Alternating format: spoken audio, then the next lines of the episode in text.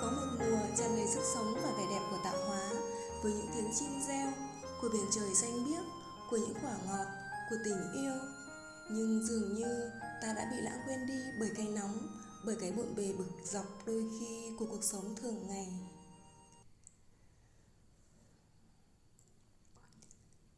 Chào mừng quý vị và các bạn đã quay trở lại với chuyện của thơ Pommy Podcast Tôi là Tiểu Thơ, một người yêu thích thơ ca Ngày hôm nay, mời quý vị cùng tôi ghé qua khung trời mùa hạ đầy chất thơ của nữ thi sĩ Xuân Quỳnh trong tác phẩm Mùa Hạ.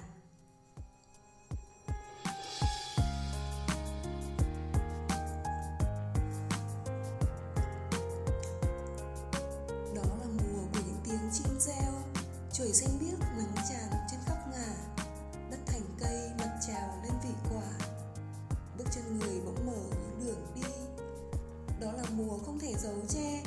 cả vạn vật đều phơi trần dưới nắng, biển xanh thẳm, cánh buồm lồng lộng trắng, từ những miền cay đắng hóa thành thơ. Đó là mùa của những ước mơ, những dục vọng muôn đời khôn xiết kể. Gió hóa bão, mưa thành sông thành bể, một thoáng nhìn có thể hóa tình yêu. Đó là mùa của những buổi chiều. Cánh diều giấy nghiêng vòng trời cao vút, tiếng dế thức suốt đêm dài oi bức tiếng quốc dồn thúc giục nắng đang trưa mùa hạ của tôi mùa hạ đã đi chưa? Ôi tuổi trẻ bao khát khao còn hết. Mà mặt đất màu xanh vẫn là biển quả ngọt ngào thắm thiết vẫn màu hoa. Trong mùa hạ có năm khổ thơ nhưng tác giả đã dành nguyên bốn khổ để liệt kê những âm thanh những bức họa và những xúc cảm liên thơ bằng những động từ và tính từ đặc tả, sống động. Bức tranh mùa hạ bừng sáng với tiếng chim reo náo nức trước không trời tươi đẹp, làm con người ta cũng trở nên hân hoan khác lạ. Và bầu trời mùa hạ có thể nói là một bầu trời đẹp nhất, tinh khiết nhất, trong lành nhất với màu xanh biếc, với nắng tràn qua khắp ngả đem đến sự sống sinh sôi trong muôn loài. Thiên nhiên càng trở nên tươi đẹp hơn với những cây xanh thêm trưởng thành sau mùa xuân đâm chồi nảy lộc để đem đến những quả ngọt thơm ngon. Có thể nói, mùa hạ là một mùa hái quả, là mùa không chỉ rực rỡ với nắng, với bầu trời tươi xanh, mà cũng là một mùa rực rỡ của những quả chín nữa. Tôi còn hay gọi mùa hạ là một mùa quả chín với những màu tím đỏ hồng của mận, của vải thiều của thanh long và nhiều quả ngọt đẫm màu khác nữa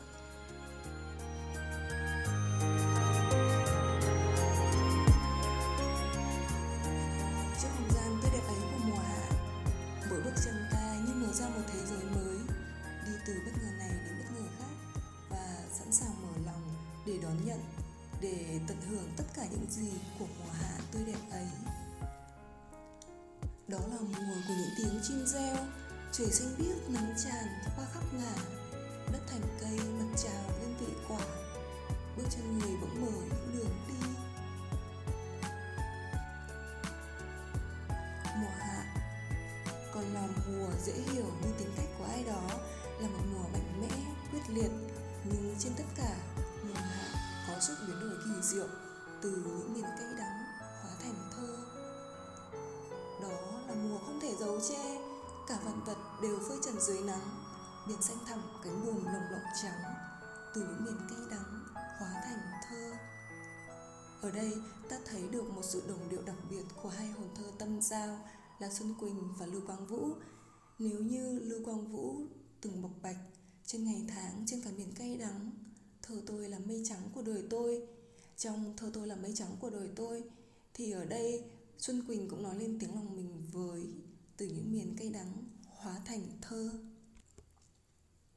Thực tế trong cuộc đời và cả trong đời thơ hay sự nghiệp của hai người ờ, đã có bao khó khăn chật vật với cuộc sống nhưng họ vẫn luôn giữ được niềm hạnh phúc niềm đam mê với sự viết. Như lưu quang vũ đã từng viết trong bức thư gửi xuân quỳnh rằng chúng ta sẽ cứ viết chứ sợ gì em nhỉ và những thiếu thốn của vật chất không làm vơi đi sự giàu có và phong phú về tinh thần sự lãng mạn và an yên của Xuân Quỳnh và cả Lưu Quang Vũ nữa.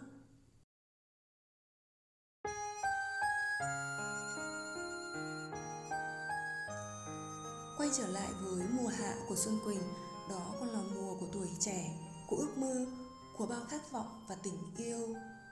Đó là mùa của những ước mơ, của dục vọng muôn đời khôn xiết kể. Gió hóa bão, mưa thành sông thành bể, một thoáng nhìn có thể hóa tình yêu. Đâu đó trong thơ ca, tình yêu và tuổi trẻ thường đi liền với mùa xuân, nhưng ở Xuân Quỳnh, điều ấy còn đặc biệt hơn.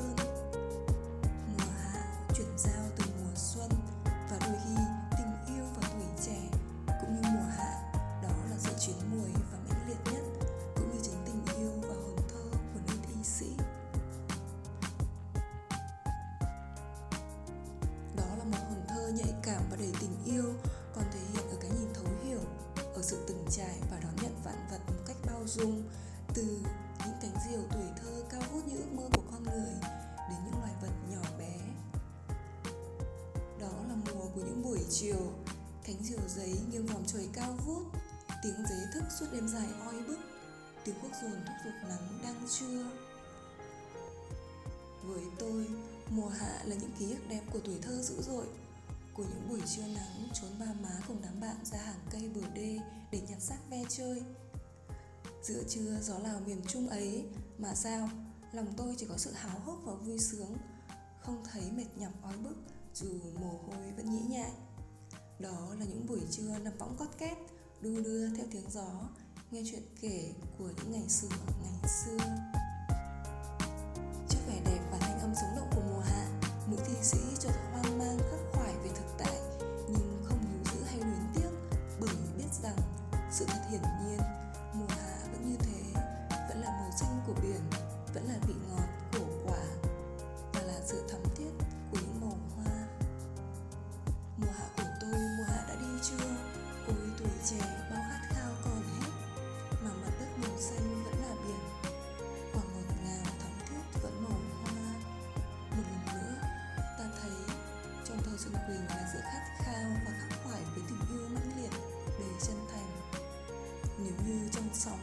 người thi sĩ đã băn khoăn với khao khát để làm sao tan được ra thành trăm con sóng nhỏ giữa biển lớn tình yêu, biển ngàn năm còn vỗ.